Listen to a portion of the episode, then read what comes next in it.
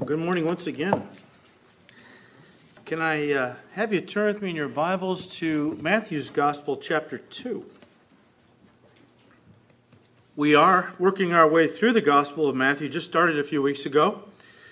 And this morning in our study, we come to familiar territory. I think all of us here know the story of Jesus' birth, as recorded in Matthew chapter 2, especially as we move into the Christmas season, which is rapidly approaching. We're going to see this, this passage portrayed on, uh, in uh, Christmas shows and pictured on Christmas cards. And of course, the ones in this passage that we're most familiar with that kind of stand out in the story are the wise men. But they really are not the focus of the passage, even though they, they seem to take center stage here. I want you to understand that the story presented in Matthew chapter 2 is really the tale of two kings. One was the true king, someone who had the right to reign and receive worship. The other was a usurper to the throne, someone who did not have the right to reign or receive worship. Of course, the true king's name is Jesus. The usurper or the false king's name is Herod the Great. And Matthew chapter 2 is all about Herod's attempt to keep the true king from reigning by trying to hold onto the throne by force even if it meant doing away with the rightful king. Now, I've divided this message into two parts. This morning, we'll look at Jesus the king. And next week, we'll look at Herod, who was a false king, a usurper of the throne. And so let's begin with verse 1. It says, Now after Jesus was born in Bethlehem of Judea, in the days of Herod the king, behold, wise men from the east came to Jerusalem, saying, where is he who has been born King of the Jews?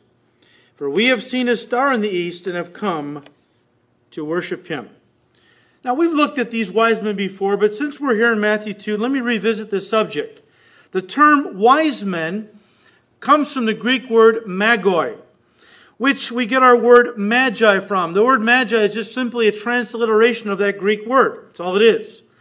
And many have pointed out that there are few biblical stories that are as well known, yet so clouded by myth and tradition, as that of the story of the Magi or wise men mentioned here in Matthew.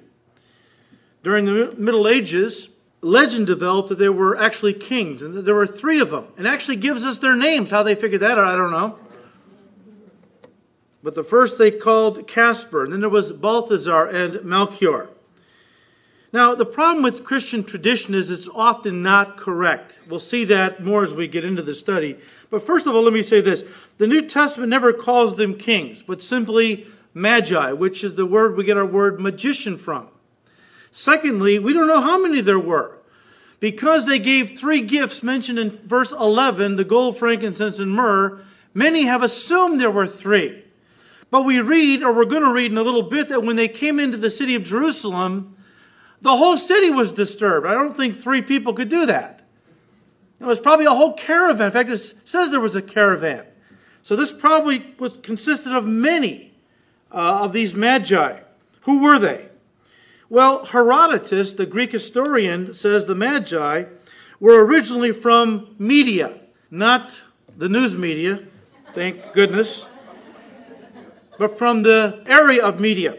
The Medes were part of the Persian Empire. So these magi, many believe, were Persian wise men. They were scholars, they were skilled in philosophy, medicine, and natural science, but they were also soothsayers, stargazers, and those who interpreted dreams.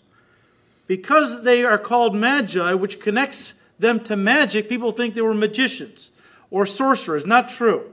They were probably more along the lines of astrologers. Not that God mentioning them here as God's endorsement of astrology, but that's who they were. I think they got saved after they after they came to Jesus, but that's where, how they started out as astrologers.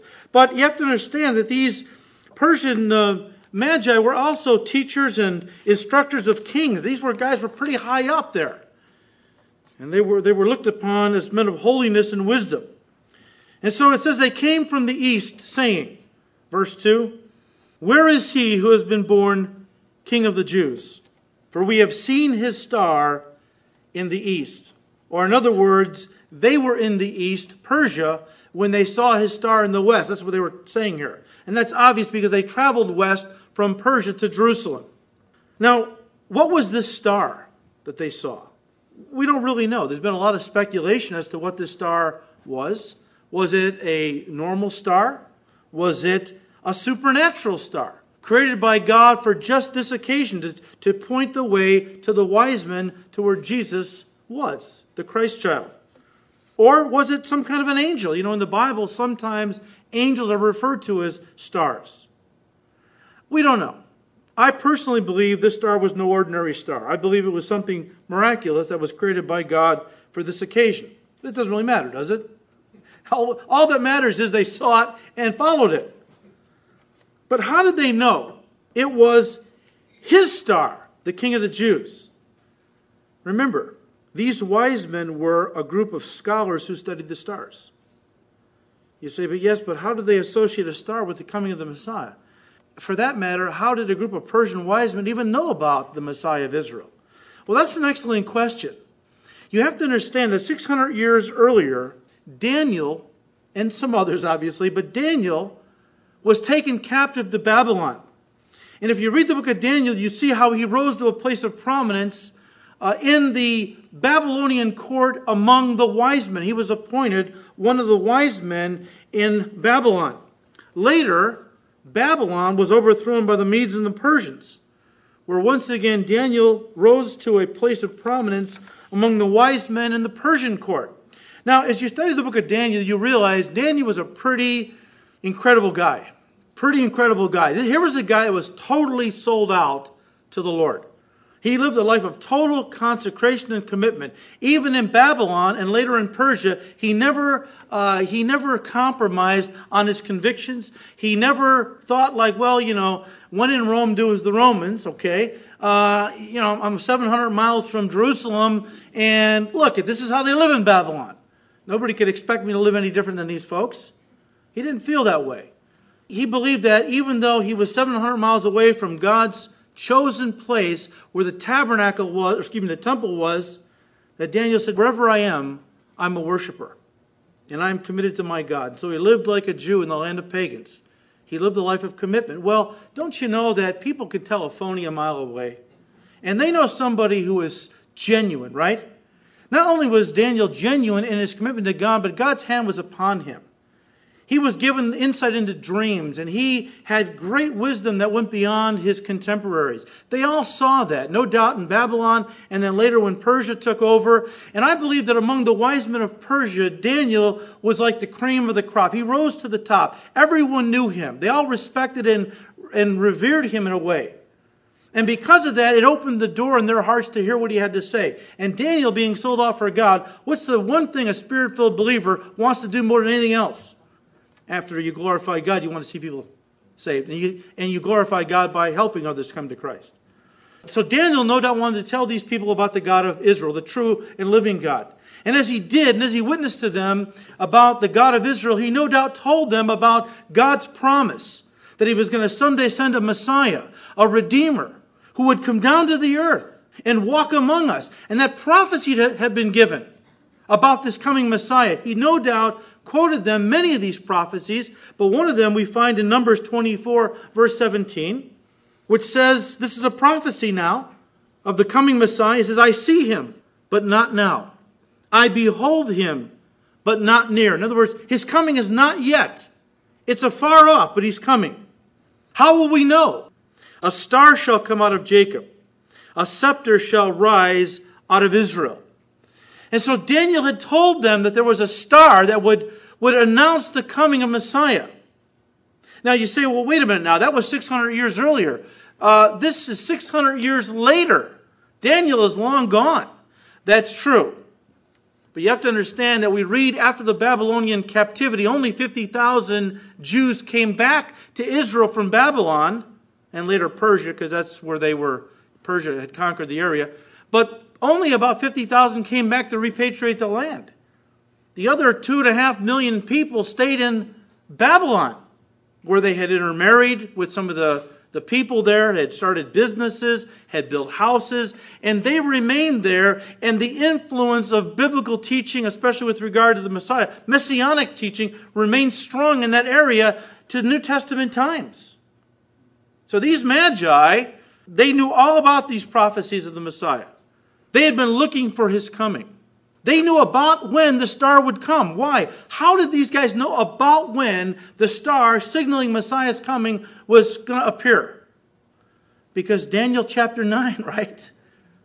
Daniel, God gave Daniel a prophecy that from the time the commandment goes forth to rebuild the walls of Jerusalem, start counting. 173,880 days later, Messiah is going to ride into Jerusalem. And God must have supernaturally revealed to the Magi that the star in the western sky was the very star that God had predicted would point to the birth of the Messiah. And so we, read in verse 2 they, they came saying, Where is he who has been born king of the Jews? For we have seen his star in the east and have come to worship him. I want to camp on that last phrase for the remainder of our time this morning. We have come to worship him, him being the true king, King Jesus. You realize that the whole purpose for Jesus coming to the earth the first time was so that God could seek and save those who would become true worshipers. Jesus expressed this in John chapter 4. If you turn there, let me give you the context while you're turning there. In John chapter 4, Jesus is having a conversation with a woman in Samaria. Now, she was an outcast. We know that from the story. Her own people didn't want to have anything to do with her. But she was a woman who was seeking. She was empty inside. She tried to fill that emptiness with, with relationships with men. She'd been married and divorced five times, and the guy she was now living with was not even her husband. And Jesus pointed all that out to her as he witnessed to her about her need for living water, which was him, right? You're thirsting inside, he said. But it's a thirst that physical things, material things, relationships cannot satisfy. You need living water that will satisfy you from the inside out. That's the water that I came to give. But after Jesus identified that he was a prophet, of course, the, um, the, the, the thing that was in her heart the most was she wanted to find God. So a lot of people who are living immoral lives that are closer to God than you may think. They're trying to fill all that emptiness with all kinds of things. And we look at them and go, wow, what a sinful life they're living. And they are. But what's motivated them oftentimes is this emptiness inside. And so Jesus, knowing that, came to this woman. And when he identified her, when she knew he was a prophet, that desire of her heart came out. And she asked, If you're a prophet, tell me where I can find God. See, my people say God dwells on Mount Gerizim here in Samaria. You Jews say no, he only dwells in Mount Moriah in Jerusalem. I want to find God. Where can I go to find God? She was a seeker. And Jesus said to her in verse 23, He says, Woman, I know you want to find God, but let me tell you this the hour is coming, and now is, when the true worshipers, now listen, the true worshipers, what does that imply? That there are what? False worshipers. So, this idea that is so common today doesn't matter what God you worship, as long as you're sincere, because God accepts all sincerity, right? Doesn't matter what your concept of God is or what God you worship, as long as you're sincere. Apparently, Jesus did not share that very tolerant, you know, broad kind of a view of the worship of God. He said there is true worship and there is false worship. He said that the hour is coming and now is when the true worshipers will worship the Father, listen, in spirit and in truth. For the Father is seeking such to worship him. God is spirit, and those who worship him must worship in spirit and in truth. What does it mean? If this is what the Father desires, true worship, which is only found in worshiping him in spirit and in truth, what does it mean to worship God in spirit and in truth? Very simply, first of all, you cannot worship God in spirit until you are born of the Spirit, right? You cannot worship God at all, acceptably, until you receive Christ into your life, into your heart as your Lord and Savior, and you are born from above or you're born again, born of the Spirit. You know, over my years in ministry, I've heard different people make this statement. Well, I'm a Christian. I'm just not one of those born again Christians. Now, I think I understand where they're coming from. There's a lot of characters on TV, especially, who tout themselves as born again Christians. And yet they're phonies, always looking to make money off of people, not living, scandals come out about them, and so on. And because of all the hypocrisy people see associated with the term born again, they say, Well, I'm a Christian. I'm just not one of those born again varieties. But you need to understand there is only one type of Christian, and that is a born again Christian, because that's what makes you a Christian.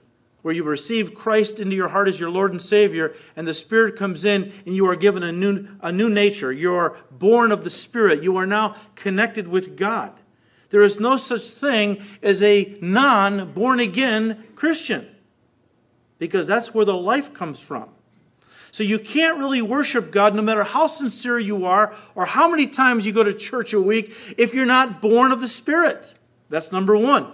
Religion doesn't cut it, it's a relationship that God wants, which only comes by giving your heart to Christ. But then you have to worship God in truth. In truth. What does that mean? Look, if we're going to worship God properly and in an acceptable way, we have to do it according to what He has prescribed, right? Uh, I, I know that growing up in the Catholic Church, I heard stories of people in, we'll say, the Philippines who are Catholics who would walk through uh, the villages on certain holy days. And they would walk and they would take whips and they would flagellate themselves as they walked, ripping their backs open and bleeding. Why? Because they were worshiping God. Look, that is sincere. I'm not doubting the sincerity of that worship. But it's not acceptable worship to God. Why? Because Isaiah 53 said God has already punished his son for us. He was, he was beaten for our sins. He was bruised for our iniquities. The chastisement for our peace was laid upon him, and by his stripes I am healed. For me to try to add to that work is an affront to God. It says Jesus didn't suffer enough. Move over, Lord. Let me finish the work you started. I don't think there's a greater blasphemy than that. So we have to worship God in spirit and in truth if it's going to be acceptable. So when I say Jesus Christ came to the earth to seek and save worshipers, you might say, wait a minute. He said, I have come to seek and to save those who are lost. That's true. But you have to understand to seek and to save the lost was a necessary prerequisite to fulfill God's ultimate goal, which was to gather to himself a community of people who would worship him in spirit and in truth for all eternity. See, saving us from hell, that was a nice byproduct, right? I mean, we'd all say amen to that, okay? But that was not. We ask people, why did Jesus come? Why did he die for us? To save us from hell. I'm not disagreeing with that completely. But if that's what God's primary purpose was to keep people from going to hell, guess what? I got a better solution. Just don't make anybody. Don't create anybody. Then nobody goes to hell. No, God's ultimate purpose in saving us was to make us true worshipers. Of course, the byproduct was to save us from hell. But that was only a kind of a nice byproduct to the real emphasis or the real focus, which was that we would become a community of worshipers who would worship Him in spirit and truth for all eternity. This is such an important concept. This is why we need to understand this. I mean, so many Christians, they, they understand the basics, and yet they really miss the, the, the real impact of why Jesus came. He came to gather to himself a community of worshipers. I think it began with the Magi who said, Where is he who has been born King of the Jews? For we have seen his star, and we have come to worship him. You know, we're getting into the Christmas season. This is an interesting time. We celebrate Jesus' birthday at Christmas, right? Yet we give ourselves all the gifts. So I don't know how that really works. But what do you give God anyway? Talk about the person who has everything. What do you give God that he really wants, right? What, do you, what kind of a gift can you really offer to God that He really wants? The only thing we can give Him, the only thing He desires, is our love and our worship. That's it. But I'll tell you this true worship isn't cheap. In fact, it's very costly. You know, the first time the word worship appears in the New Testament is right here in Matthew 2, verse 2. But the first time it appears in the Bible is in Genesis 22, verse 5. Why is it important? Because there is a law of hermeneutics. Hermeneutics is the science of Bible interpretation. There is a law in hermeneutics called the law of first mention. What is that? It's a law that says whenever you are wanting to understand a, con- a major concept like atonement, or like worship, or even like marriage, you find the first place that concept is presented in the scriptures. Study that passage because it becomes the prototype, the model for understanding that concept the rest of the way through the Bible. The very first time we see the word worship in the Bible is in Genesis 22, verse 5. Here's what the background was God had promised Abraham a son. He waited 25 years for the birth of that son. Then Isaac was born, and when Isaac was about 33 years old, God appeared to Abraham one day and said, Take your son, your only son, Isaac, whom you love, take him on a three day journey to Mount Moriah, and there I want you to sacrifice him to me. So the next morning, Abraham saddled up his donkeys, took some servants, took Isaac some wood. They made the three day journey to Mount Moriah. And he said to his servants, You stay here by the donkeys. The lad and I will go up to the top of the mount and we will worship and come back here. Now, of course, God did not allow, let Abraham go through with this. God doesn't want human sacrifice. But God was trying to prove a point. Abraham, do you love me more than even the son that you've waited so long for? But it's just interesting to me that this is the first place the word worship appears. And the first place it appears in the Bible, it is not associated with singing, as we often think of worship. I'm not saying singing is not a part of worship. I'm not saying that we can't worship God through singing. But we tend to make worship all about singing, right? And the first time this word appears in the Bible, it's not associated with singing, it's associated with what? Sacrifice. Sacrifice. And from that time on through the rest of the scriptures, every time the word worship appears or the concept appears, you got to understand that sacrifice is at the core of what it means to really worship. David expressed it this way when he wanted to worship God and somebody said, Look, I'm going to give you the place to build the altar. I'm going to give you the wood for the fire. I'm going to even give you the animals for the sacrifices. And David said, No, I'm going to buy all of it with money because I will not offer my God worship from that which costs me nothing. Worship is costly, it involves a sacrifice. Mary expressed true worship in John 12. Remember how she had taken the. Uh, alabaster flask of very fragrant perfumed oil and broke it and poured it on the head of Jesus, preparing his body for, for burial, basically, anointing him for, for death. And we read in the scriptures in John 12 that that little bottle of alab- that alabaster flask of fragrant oil uh, was oil of spikenard, very, very expensive stuff. It had to be brought down from the Himalayan mountains on the backs of camels and then ground up into a paste, which will eventually, uh, the oil was extracted from. Very costly procedure, yielded a very precious commodity. In those days, people didn't have IRAs and retirement funds to fall back on when they couldn't work anymore. So they used to invest in perfumed oils and very expensive garments and so on and so forth. Mary had probably saved this oil for her retirement. It was worth about a year's wage. Yet she broke the bottle, which meant you had to use all of it. It was a sealed thing. You couldn't. It wasn't a pop top or a screw, you know, a cork. You know, it was you. You, you broke it because you intended to use all of it. So her worship was not measured out. A little dab here, Jesus. A little dab of the perfumed oil there. She met, She gave it all. Right. It cost her something to worship her Lord. Now the wise men also brought costly gifts to Jesus as an act of worship to him. We pick up the story in verse 9. And we'll, we'll study what comes before that next time because it pertains to Herod. But um, when they came to King Herod to ask him, when, Where is he who has been born king of the Jews? At one point they departed, verse 9. And behold, the star, which they had seen in the east, went before them till it came and stood over where the young child was. When they saw the star, they rejoiced with exceedingly great joy. And when they had come into the house, they saw the young child with Mary his mother, and fell down and worshipped him. And when they had opened their treasures, notice that, treasures, they presented gifts to him gold, frankincense, and myrrh. Now, this is where, again, our Christmas tradition harms us more than helps us.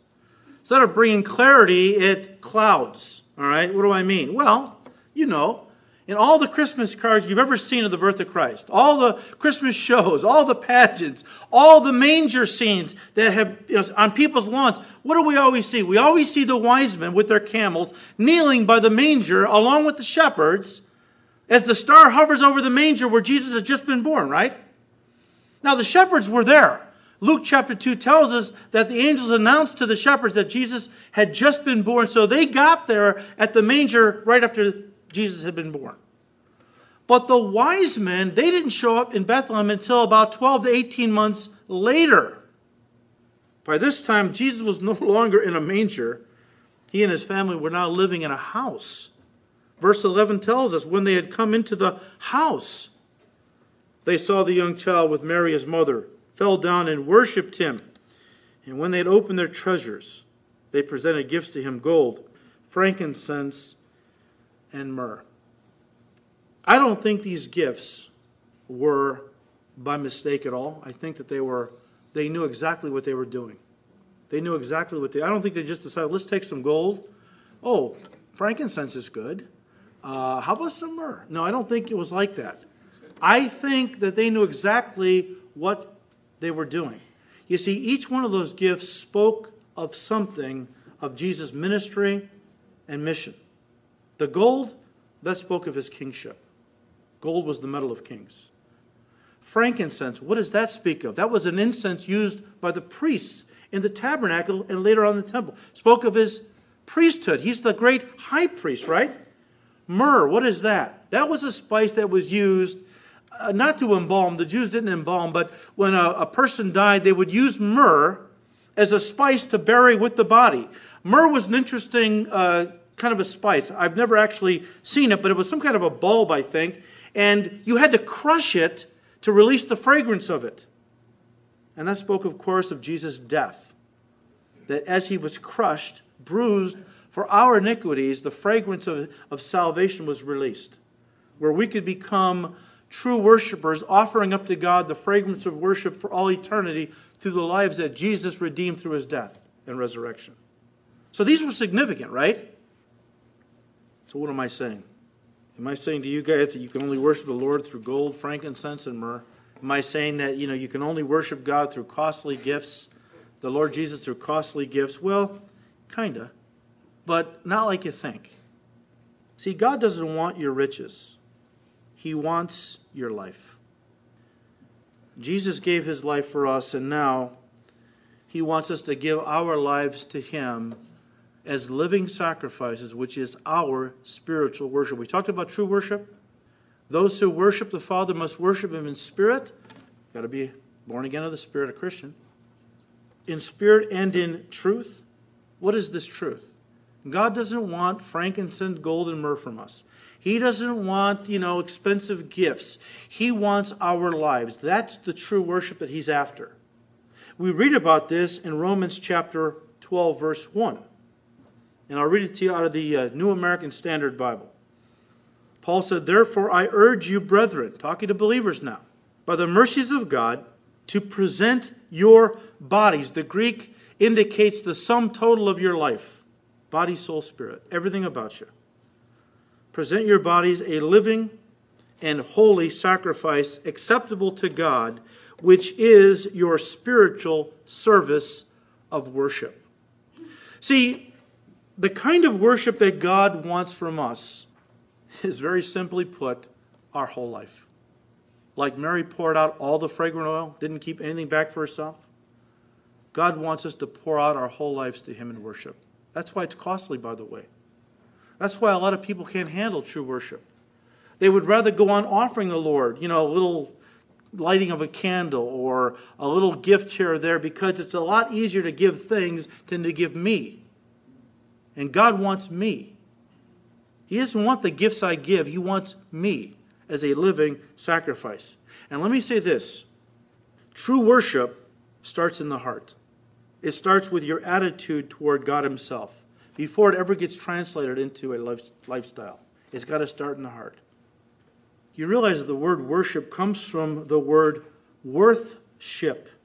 Worthship, indicating somebody who is worthy of your adoration and praise and so on. Of course, worthship is a little hard to say, right?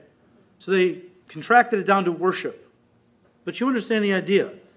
In fact, the word in verse 11 here in Matthew 2, when the wise men came and they worshiped Jesus, the Greek word means to make obeisance, to reverence, to pay homage to. This is what, what is involved in the heart with regard to true worship. It starts in the heart before it ever gets translated out into a life of service. You first have to, in your heart, honor, reverence, respect, and feel that God is worthy of your life. There's a lot of Christians I don't think, think that God is really worthy of their whole life. Oh, a part of their life. They want to, you know, they want to pour out the, the spikenard but they want to dab it on Jesus here and there and keep most of it for themselves. It's not a total commitment kind of a thing. But true worship is total commitment. Total commitment. I won't have you turn there, but this week sometime you should read Malachi chapter 1. Why Malachi chapter 1? Because it becomes a nice contrast to what we're talking about here. We're talking about true worship. In Malachi chapter 1, it deals with dead worship, false worship. And God denounces the people of Israel for their dead worship, which was rooted in their lack of respect and reverence for Him personally. And God opens up by saying, You are bringing me defiled sacrifices to worship me with. You don't love me. You don't respect me. You don't honor me. And they said, Well, Lord, how could you say such a thing? I mean, we're just cut to the heart. How could you even say that to us? How could you say we don't really love you? And you know, God started out by saying, you know, does not a father have, have honor from a son? Does not a, a, a master have, have reverence from a servant? Well, I'm a father. Where is my honor? I'm a master. Where is my reverence? You don't honor and reverence me anymore. And the people said, like, Lord, how could you say that? How is it that we don't honor you? And that you bring me defiled sacrifices. You bring me sacrifice. you bring me animals that have been torn by other animals. You, br- you bring me animals that are sick, are lame, are on their last leg, right? I mean, how is this worshiping me? You know, in the Old Testament, God said, if you want to worship me, bring the animal sacrifices. Some of them were sin offerings, but some of them were, were sacrifices with regard to worship. And what did God say when He told Israel to bring Him sacrifices for worship? It's got to be your best, right? No spot, no blemish, right? Give God your best. That was the idea. He's worthy of it. So, what was Israel doing at this time? You know, any sick, torn animal, you know, honey, honey, uh, the wolf got the little lamb in our, our, our, barnyard and chewed it up. It's about ready to die. Quick, grab it. Let's run it down to the temple before it croaks. Let's give it to God. I mean, you know, it's no good to us anymore. Before the thing kicks off, let's offer it to God. Kill two birds with one stone, kind of a thing. And God said, well, that's nice. And that, you know, your attitude is really great. You're giving me that roadkill. He said, Look, he says, You know what? You wouldn't give that junk to your governor. You wouldn't give that to an earthly leader. Yet you give it to me?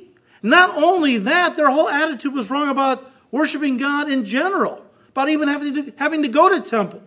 He said in verse 13, also you say, Oh my, how tiresome it is. What?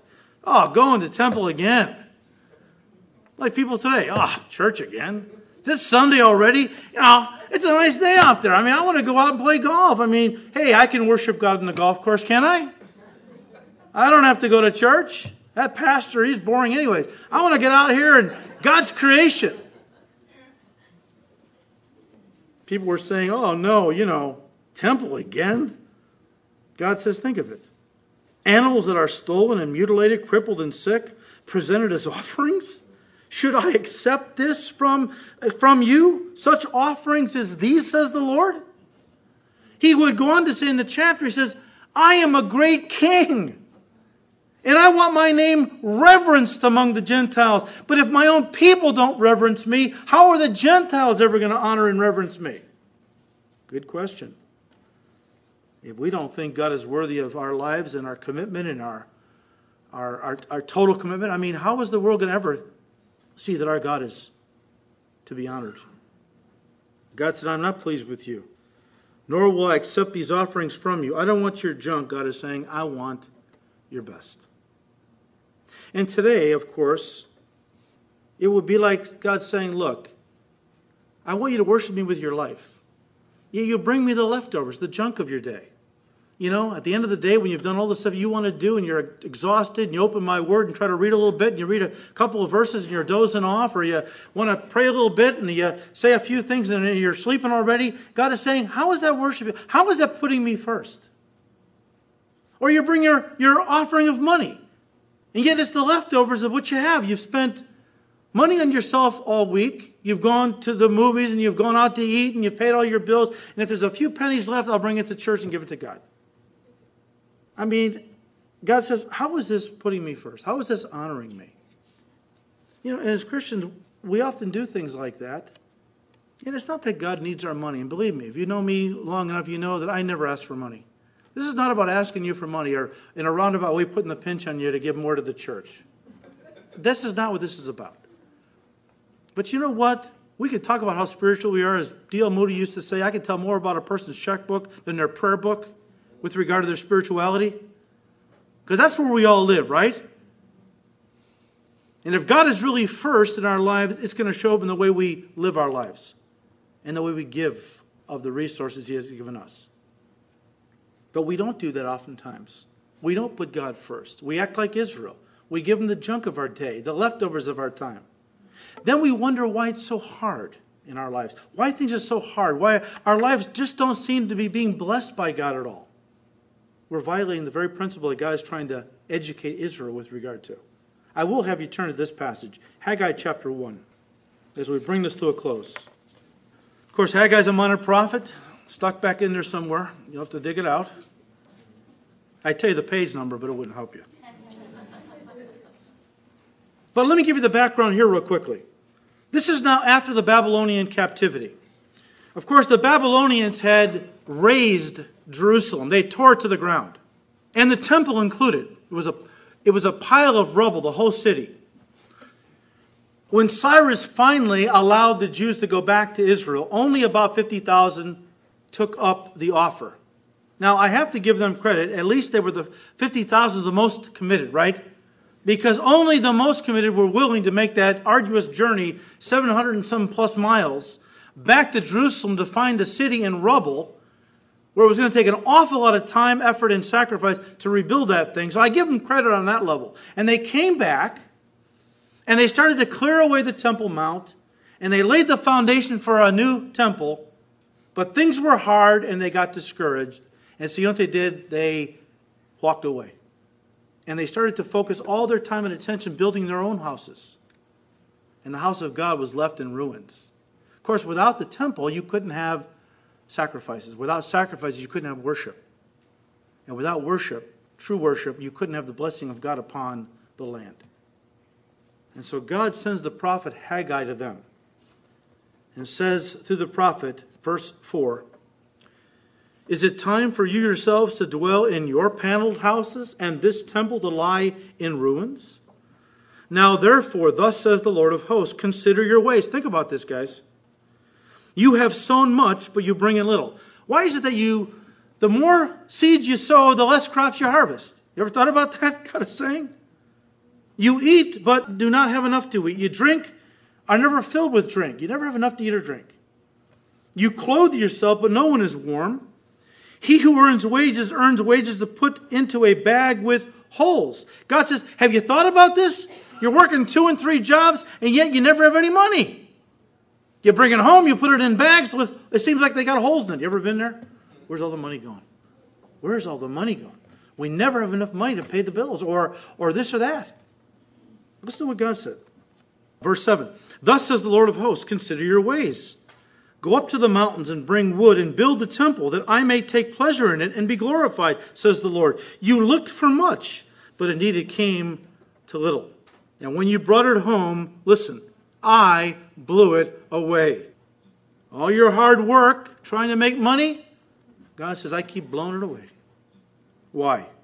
Because of my house that is in ruins, while every one of you runs to his own house. Therefore, the heavens above you withhold the dew, and the earth withholds its fruit.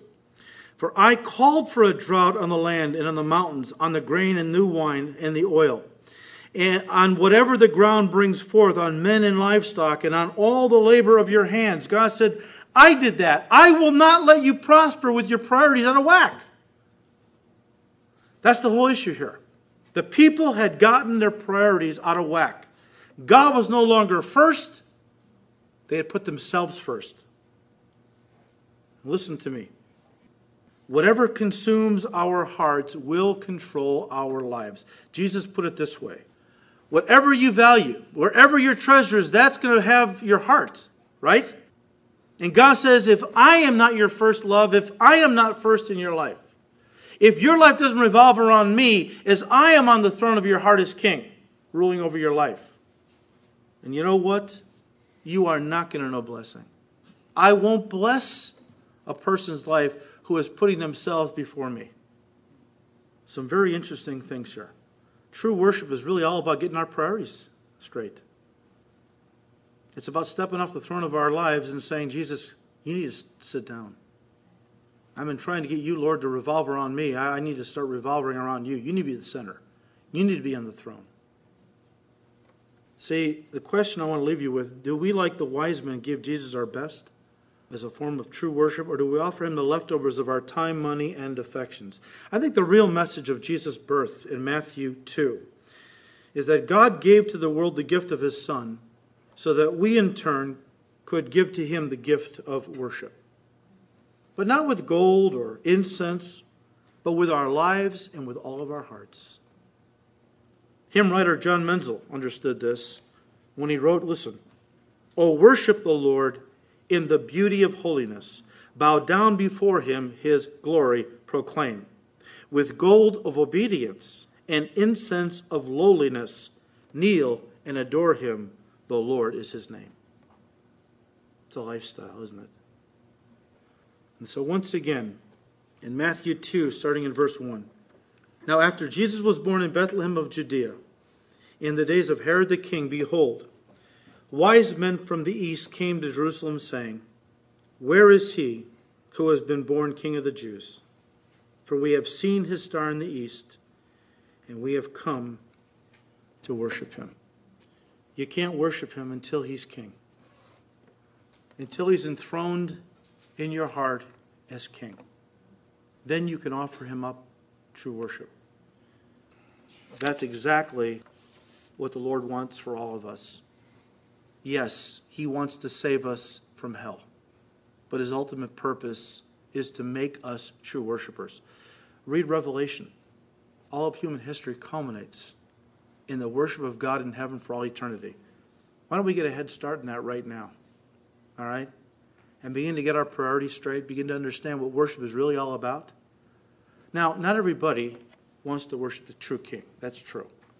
Next week, we'll see a man who represents all of those who want to stay on the throne of their own life. In fact, he represents all of us before we step down from that throne and let Jesus sit down. So Herod becomes a type of every unbeliever that has ever lived who has rejected the true king from sitting on the throne and by force will do whatever he or she has to do to keep the king from reigning over their life. Sobering lesson next week as we see God use Herod as an object lesson to teach the rest of us what not to do. Father, we thank you so much for your word. We thank and praise you, Lord, that you have opened our eyes and invited us to become true worshipers. And Father, since we're going to be spending eternity worshiping you, Lord, give us grace to start right now with all of our hearts. We thank you, Lord, that we have the privilege of worshiping you with our lives. It's only a life lived for your glory. That is only a life that's worth living at all. And so, Lord, we thank you. Make us true worshipers, Lord. Give us a heart to so honor you, love you, reverence you, respect you that everything we do puts you at the center and says, How can I glorify my God through my life today? That we might lay ourselves on the altar of sacrifice every morning and say, Father, today I offer myself to you anew. Take me and use me, that my life might bring you glory, because I seek to worship you. Father, we thank you. We ask all this in Jesus' name. Amen.